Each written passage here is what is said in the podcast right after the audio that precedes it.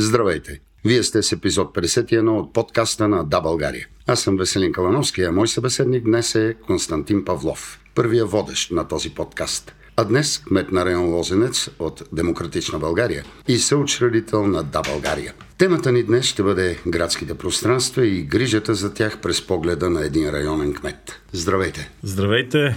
Много се радвам, че гостувам в този подкаст и честно казано, никога не съм си представил така 51-и епизод, но винаги има нещо за първи път и за първи път 51-и епизод в ролята на гост. Благодаря за поканата.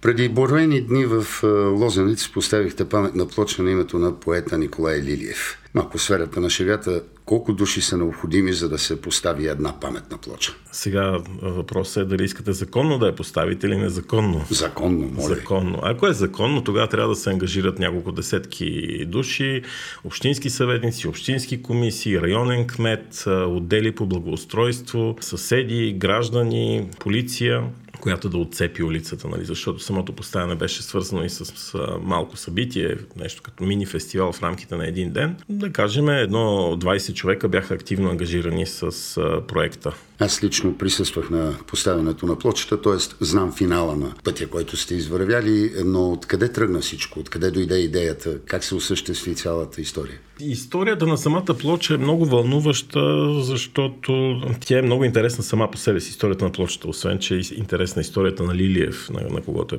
посветена. Значи първо да кажа, плочата беше поставена на улица Николай Лилиев номер 11, където преди е съществувала къщата, в която той е живял. И плочата всъщност е била на тази къща, където той е живял последните 30 години от живота си. Но след 90-та година къщата е разрушена, на нейно място е построена кооперация, а плочата е била изгубена. И преди няколко години съседите в долния парцел при разчистване на градината си откриват плочата буквално в купчина строителен буклук, която явно е бил така прехвърлен от съседния терен по невнимание нали, или по някакъв друг начин и откриват, че всъщност една от, една от плочите, тази плоча на, на дома на Лилиев и всъщност тогава се заражда идеята тя да бъде поставена обратно. Естествено няма как да бъде поставена на оригиналната къща, защото тя вече не съществува, но им идва идеята, че могат да я поставят на кооперацията, която всъщност се намира на мястото на къщата на Лилиев. Проучват насам на там по различни институции, не срещат много подкрепа, но съседите все пак, които са на тази кооперация, общо взето подкрепят идеята и когато те се появиха в края на 2019 или началото на 2020 беше предишния студен сезон в моя кабинет и казаха ето тази плоча с тази интересна история, искаме да я сложим там, искаме да отбележим мястото, защото е важно, искаме да бъде придружено с някакво хубаво събитие. Аз просто не чаках повече от 5 секунди да кажа да, страхотна идея, ще се включим. Весела Чернева се казва жената, която е в дъното на всичко. Тя изнесе на плещите си голяма част от организацията. Тук е важно да кажа следното. Ако нашите слушатели се чудят как се случват хубавите неща в а, общината. А, най-хубавите неща се случват, когато има някаква гражданска инициатива, когато има хора, които горят с някаква хубава идея и ко- които обикалят по институциите, за да я реализират. И когато има такава хубава идея, институциите помагат с готовност, защото институциите, тук няма какво да се лъжим много, не са най-добрите менеджери на събития или на някакви такива мероприятия. Институциите са добри в това да помагат административно, с документация, с уреждане на административни процедури, с изваждане на необходимите разрешения, с подготовка на мястото за, за тези процедури. И в случая имахме перфектната комбинация. Активно гражданско общество, администрация, която беше съпричастна и положи всички усилия нещата да се случат. Благоразположеност на Общинския съвет, за което пък аз искам да благодаря. Нашият водещ Веселин Калановски беше всъщност един от хората, които прокараха идеята в Общинския съвет. Така че когато всички работим заедно, тогава и се получават най-хубавите неща в общината. И аз се радвам, че в район Лозенец още една точка сложихме върху културната карта на София и се надявам също така и говорихме с организаторите на, там, на самото поставено обратно на плочата, че а, всъщност можем да продължим събитието, да стане ежегодно, да стане малък квартален фестивал, посветен на поезията и на Николай Лилиев и това място от квартала да заживее свой собствен живот, както между другото се случва в Европа. В Европа малките квартални фестивали са ежедневие. Тук не съм ги виждал чак толкова. Мисля, че добра, добра възможност да започнем ние с нещо такова. Има ли други инициативи граждански, на които сте помогнали и които са осъществени вече? Друга подобна инициатива, която също бях много а, така радостен да взема участие и нашата районна администрация с удоволствие взе участие, беше поставянето на паметната плоча на Стоянка Мотафова, Георги Калоянчев и Нейчо Попов на улица Люботрън. Това между другото се превърна в доста значимо събитие. В него участваше и кмета на София Орданка Фандъква, много хора от столична община. И това беше пример как в който нали, района, заедно с общината, заедно с гражданите, направиха нещо хубаво и почетоха паметта на едни наистина заслужили българи. Но там има един детайл, който може би не е известен на всички.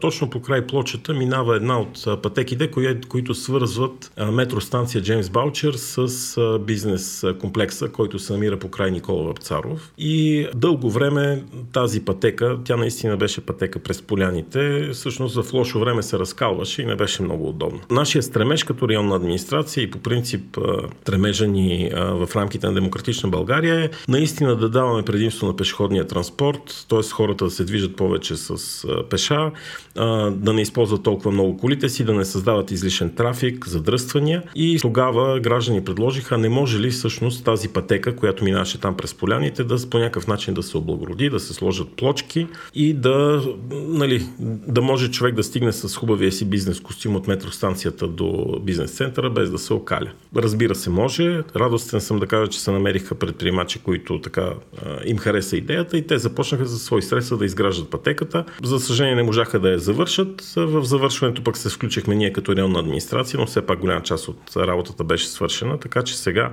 точно по край тази паметна плоча на Стоянка Мотафова, Нечо Попов и Георги Калоянчев минава маршрута, т.е. хората хем минават покрай място с културно значение, хем минават по ремонтирана част от улицата, хем не ползват колите си, въобще мисля, че и от това спечелиха всички. Аз се надявам да има повече такива инициативи. При мен от време на време се появяват хора, които имат желание да направят нещо за, за квартала. Винаги ги подкрепям колкото мога, защото и когато човек вложи лично усилие в това да облагороди част от средата около себе си, той повече се грижи за нея. Смятам, че това е правилният път. Това е пътя по който се поддържа поддържат пространствата в западноевропейските градове. И в крайна сметка ние трябва да си спомним, че вървиме към Европа, искаме да сме като като Европа и трябва и да правим като в Европа. Значи може да се каже, че с ремонта на тази пътека вие сте предвидили следващата реплика на един популярен български политик Ходи пеша бе. Да, и много благодаря за въпроса, както се казва, защото аз вече имам идеи как да вкараме тази реплика в действие. Аз действително смятам, че е много важно и много полезно, както за отделния човек, така и за града да се ходи пеша. Това насърчава активния начин на живот, подобрява кръвообращението, дишането, общата физическа кондиция и ако средата е облагородена, т.е. ако има настилки, ако има осветление, ако е достатъчно безопасно, по-добре наистина да се ходи пеша, за какво да се използват автомобили. Само, че тази реплика ми се стори, че беше малко така популистски хвърлена в пространството и без необходимата подготовка. Не, аз бих я приел за чиста монета, ако и да председателя на Народното събрание така. да ходи пеша, но това е друга тема. Точно така. Сега аз обаче мисля да използваме като повод да поискаме едни в следващия бюджет едни сериозни суми за управяне на тротуарите. След като председателя на Народното събрание ни потиква да ходим пеша, ние сме съгласни, че ходенето пеша е последно, а и във всички възможни стратегически документи пешеходното придвижване е приоритет. Мисля, че сега е редно да поискаме районите по няколко милиона за тротуари с съвсем така ясното съзнание, че това е приоритет, че в тези пари трябва да се инвестират, защото е важно да се ходи пеша. И нека в този момент видим дали ще бъде на висотата на изказването си председателя на Народното събрание да подкрепи това наше искане. Защото става дума за по няколко милиона на район в управянето на тротуари. Проблемите не са един и два. Да не забравяме, че става дума и за достъпност и за включване хората с увреждания в обществения живот. Тоест масово тротуарите не само в Лозенец, ми в цяла София не са особено пригодени за ползване от хора с увреждания, майки с колички, хора, които ползват други видове колесни превозни средства. Така че да бъдат така добри управляващите, щом като ни съветват да ходим пеша, да финансират това предвиждане и аз, честно казвам, смятам да го приема съвсем на сериозно и да поискам пари за нови тротуари в Лозенец. Споменахте за еднодневни фестивали в а, вашия район. Кажете нещо повече за това. Мисля, че а, трябва да обръщаме повече внимание по-малките форми. Лозенец има една особеност, която мисля да превърнем в предимство, а това е, че всъщност на територията на Лозенец няма големи публични пространства. Големите паркове са извън Лозенец. Тези, които са на територията на Лозенец са залесени, т.е. това е гора, в която малко трудно се организират публични събития. Откритите площади са малки и на практика трудно може да се използват за големи масови събития. Затова мисля, че ние трябва да използваме този резерв и да се фокусираме в организирането на по-малки, по-камерни, но от друга страна така по-душевни, по-уютни събития. Например, експериментирахме с едно пространство на колелото на трамвай 10. Това е точно срещу Мол Парадайс, ако се сещате, по диагонал, където направихме преди две седмици един малък фестивал на късометражното кино. Това беше петък вечерта.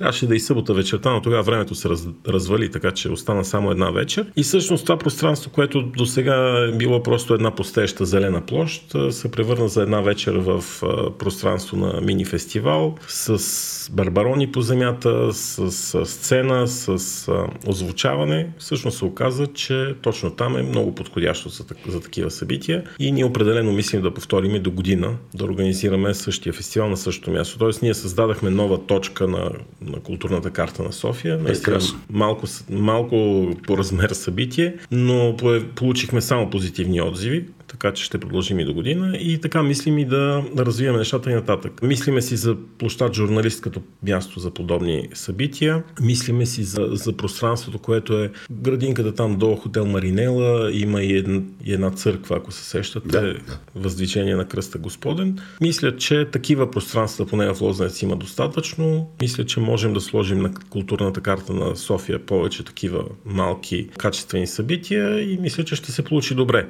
Така че ако успеем да ги превърнем пък и в традиция, още по-добре. Но пак и моето желание и желанието на, на, на целия екип на района да, да свалим някакси тези неща до хората. И мисля, че това е правилният път на развитие. И така ще се съхрани и духа на Лозенец, защото в старата си част поне той беше известен като средище на културни дейци, на Точно творци така, и така нататък. Има, ако не, не ме лъжи памета, около 50 а, така, места, къщи, където са живели известни български култур, културни дейци. Всъщност Лозенец е бил известен като квартала на културата. Мисля да, да върнем малко от тази слава и да приспособим към съвременните изисквания и съвременните идеи. Прекрасно. Сега да минем от културата към визията за градските пространства в района и каква част от нея успявате да придвижите напред към този момент. Това не е много лесна тема за разговор, защото всички хубави неща стават с пари, а най-хубавите неща стават с много пари.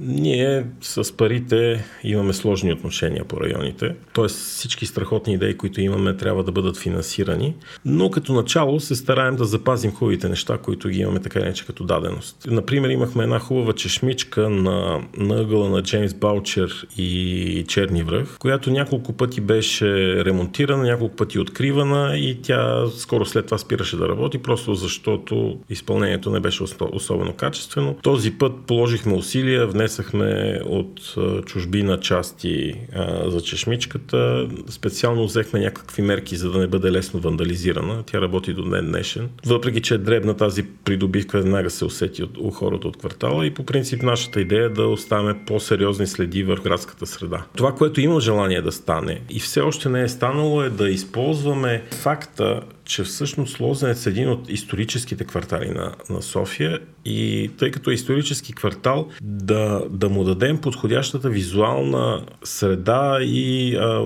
което означава да използваме подходящите материали, да сложим по, по-добри пейки, по-добри стълбове улично осветление, защото политиката на столична община в момента е такава, че малко пренебрегва историческите части на града. Тоест всичко се ремонтира по един и същи начин, независимо дали е в центъра на града или някъде в а, крайните панелни квартали. Не би трябвало е така. Би трябвало тези части, които са наистина исторически, които носят духа на града, които има павета, примерно. Паветата отскоро са защитени а, като паметник на културата. Би трябвало там да можем да използваме, примерно, камъни настилки по тротуарите. Би трябвало да можем да използваме пейки, улично осветление с по-добър дизайн. Някакъв ретро стил към времето, когато ами, е. Да, и, и това да стане не кичозно с някакви китайски, примерно, фенери, произвеждани някъде по неизвестно какъв дизайн, нали, а наистина да, да, да бъдат продукт на някаква по-добра инженерна архитектурна, така дизайнерска мисъл и нещата да стават наистина в хармония с средата около тях. Ето, например, аз имам един такъв казус в Лозенец. В момента ремонтираме улица Криволак.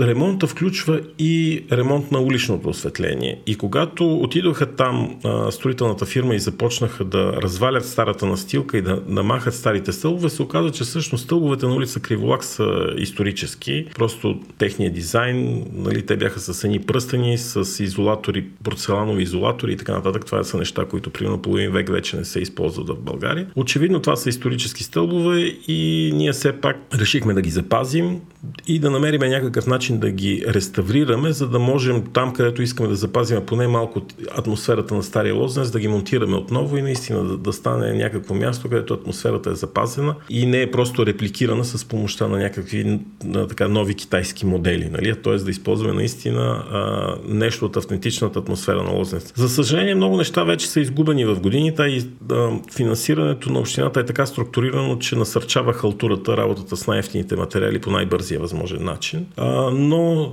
аз а, така поемам този ангажимент и ви гарантирам, че що се отнася поне до историческите части на Лозенец, ще правя всичко възможно да можем там да създаваме пространства, носещи а, духа на, на квартала и наистина, да, когато човек попадне там, да знае, че е попаднал в Европа, в някакво място, което носи своята история. Защото в момента старата част на Лозенец изглежда като един позанемарен европейски град, повехтял. Действително има нужда от много по-големи инвестиции в общинската инфраструктура, но не трябва там, където намираме инвестиции, то да се прави като в панелен квартал, нали, с тези, примерно, плочки и кучешки кохъл, с най-обикновени стълбове, с най-обикновени пейки. Според мен трябва да се стремим да запазваме автентичния облик и да вдигаме качеството на живот. В крайна сметка, нашата цел и моят, моят ангажимент и моята цел като кмет е да вдигам качеството на живот, не просто да го запазвам. Нали? Да минем към една по-болезнена тема. Добре. Очевидно е, че имате добри намерения, но през какво трябва да мине един районен кмет, за да станат те реалност? Може би трябва да говоря за нещо скучно, именно пари, финансиране, но преди всичко районният кмет трябва да получи одобрение за проектите си. А, както казва госпожа Фандъкова, кмета на София, районните кметове имат право да предлагат. Често пъти слушам обвинения към районните кметове за неща, които изобщо не са в тяхната компетенция. И аз слушам, включително и по телевизията. Сега, районният кмет е такава длъжност, че хората свързват, т.е. хората знаят, че живеят в Лозенец, знаят, че Лозенец има кмет и естествено нормално е за тях е да адресират всеки проблем нали, в района, който живеят към кмет. Наистина, структурата на столична община е много по-сложна и много по-сложно са формулирани правомощията. Далеч не всичко е при районния кмет. Но в крайна сметка районния кмет винаги излиза отговорен за, за тези неща и аз не бягам от отговорност. Смятам, че районния кмет трябва да е човека, който наистина бута напред нещата. Ние за това говорихме още по време на предизборната кампания. София е много порочно структурирана, защото каквото и да правят правят районните кметове, всичко трябва да мине през Общинския съвет. След като а, стотици са различните казуси в отделните райони, предполагам, че хиляди са тези, които се решават на ниво столична община и си представям какво е на общинските съветници да взимат отделни решения по, по десетки, по стотици казуси, да купуват, продават парцели, да отдават под найем, да решават някакви неща свързани с улици и така нататък. Мога да се съглася и само да допълня, че в областта на културата на всеки един районен кмет и на всеки един район да. София годишно се падат по 10 000 лева, за да организира културни Точно събития. така и това са някъде около 16 стотинки на жител на година за култура. Смешно е просто. да, да. Абсолютно е така. Но ако се върнем на темата какво е необходимо на районния кмет, трябва да все пак Общинския съвет да, да му одобрява проектите. Но тук всъщност основният проблем е политически и ние говорим за него още от предизборната кампания. Именно става дума за децентрализацията. За това, че районите в София по численост на населението са по-големи от повечето областни градове а всъщност нямат самостоятелността на областните градове. Не могат да формулират собствена политика. Доколкото могат да правят собствена политика, примерно в областта на културата, 10 000 лева не са сума, с която може да се направи особено така мащабна културна политика. Трябва радикално да се пристъпи към децентрализация и не само на децентрализация на районите спрямо голямата община. По принцип местната власт в България е силно подчинена на централната власт. Само 4% от данъците отиват в общините в България. Това означава, че държавата е тази, която решава всъщност коя община да живее, коя община да се благоустроява и коя да постепенно да увехтява. Трябват сериозни реформи, трябва сериозна реформа в финансирането на общините. Част от данъците, свързани с економическата дейност нали, на територията на, на общините и районите, да остава в самите общини, без да се налага те да се молят за тия пари на държавата. И естествено това да се случва и на районно ниво. И след като районите имат собствен бюджет, според мен и както казах, те са достатъчно, достатъчно многобройно население, редно е да се върнат и районните съвети. Имаше в България през 90-те години районни съвети, т.е. общински съветници във всеки район. Мисълта ми е, че правилата на демокрацията са такива, че собствения бюджет върви с съвет, който контролира харченето му и това е логичният начин да вървят напред нещата. Наскоро министър-председателя каза нещо интересно в един от вояжите си в джипката, че ще даде финансова независимост на тези най-малките кметства, които са с по 100-200 души жители. Някой там, той обикаляше с джипката, някакъв местен кмет му се оплака, ама ние тук трябва да се молиме за всичко нали, на по-голямата община. И той каза, няма проблем, бе, ще ви дам да, да си харчите тук сами, да си имате бюджет. Той сега е период на раздаване. Да, това е друга тема, че той раздаде около 3 милиарда през прозореца на джипката, но след като той има желание да децентрализира тези най-малките кметства, може би е редно да се сети, че трябва да децентрализира и районите в големите градове, да им даде повече правомощия, така че ние да можем да формулираме и да провеждаме местни политики. Разбира се, аз като кмет съм готов да бъда контролиран от районен съвет, да се отчитам пред него, готов съм да се отчитам и пред гражданите какво се случва с бюджета по райони. Вярвам, че това е правилният начин да се вижда за какво идват парите и на къде отиват и да малко да разхладиме хватката на държавата нали, от общините и да има малко повече независимост. Смятам, че това е пътя. Защото когато ресурсите се разпределят централизирано, а тогава и дребните детайли изчезват. За мен точно липсата на децентрализация е това, което прави тротуарите непроходими, малките улички кални, осветлението неработещо и така нататък, просто защото когато човек работи в големи мащаби, това за него са детайли, които почти нямат значение. Не, Дълъг разговор. Районният кмет е все пак най-близко до гражданите на своето Абсолютно. Това го, това го землище, казах. населено да, да, да. Наскоро на една конференция споменах това нещо, че всяка една грешка в градоустройството, архитектурата и общината всъщност се появява като сигнал, протест, петиция на бюрото на кмета. Нали? Така че много добре така разбирам за какво става дума и напълно съм съгласен с това. За финал в предизборната кампания за местни избори през 2019 година слоганът на Демократична България беше София може много повече. Ако трябва сега да отнесем това към Лозенец, какво повече може Лозенец и от какво има нужда, за да реализира потенциала си? Иска ми се това, което се отделя на Лозенец като ресурси, все пак да е пропорционално на това, което Лозенец допринася в економиката на града и в економиката на България. Защото знаете ли какъв парадокс има? В Лозенец са разположени от най-мощните чужди инвеститори в България. Тоест тук има наистина много сериозни фирми, които много сериозно гледат на, така, на мястото, къде са, където са решили да се установят и действително са склонни да проявяват и социална отговорност и да подпомагат местните общности.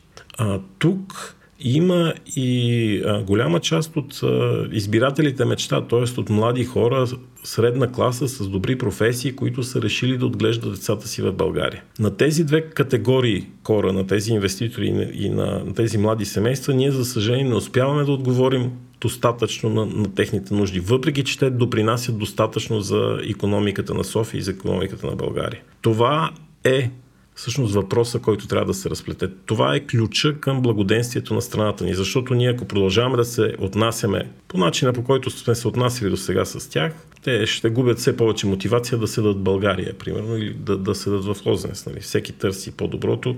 Никоя майка не би искала да прави опасни маневри с детската количка няколко зими подред, нали, по леда и по, по кълта. Казах, че районите кметове имат право да предлагат. Разбира се, аз предлагам и ще продължа да предлагам само хубави неща за Лозенец. Всичко, което е по силите ми. Разбира се, аз съм поел ангажимент към, към гражданите на Лозенец и ще направя всичко възможно да ги изпълня. Благодаря ви. И аз благодаря.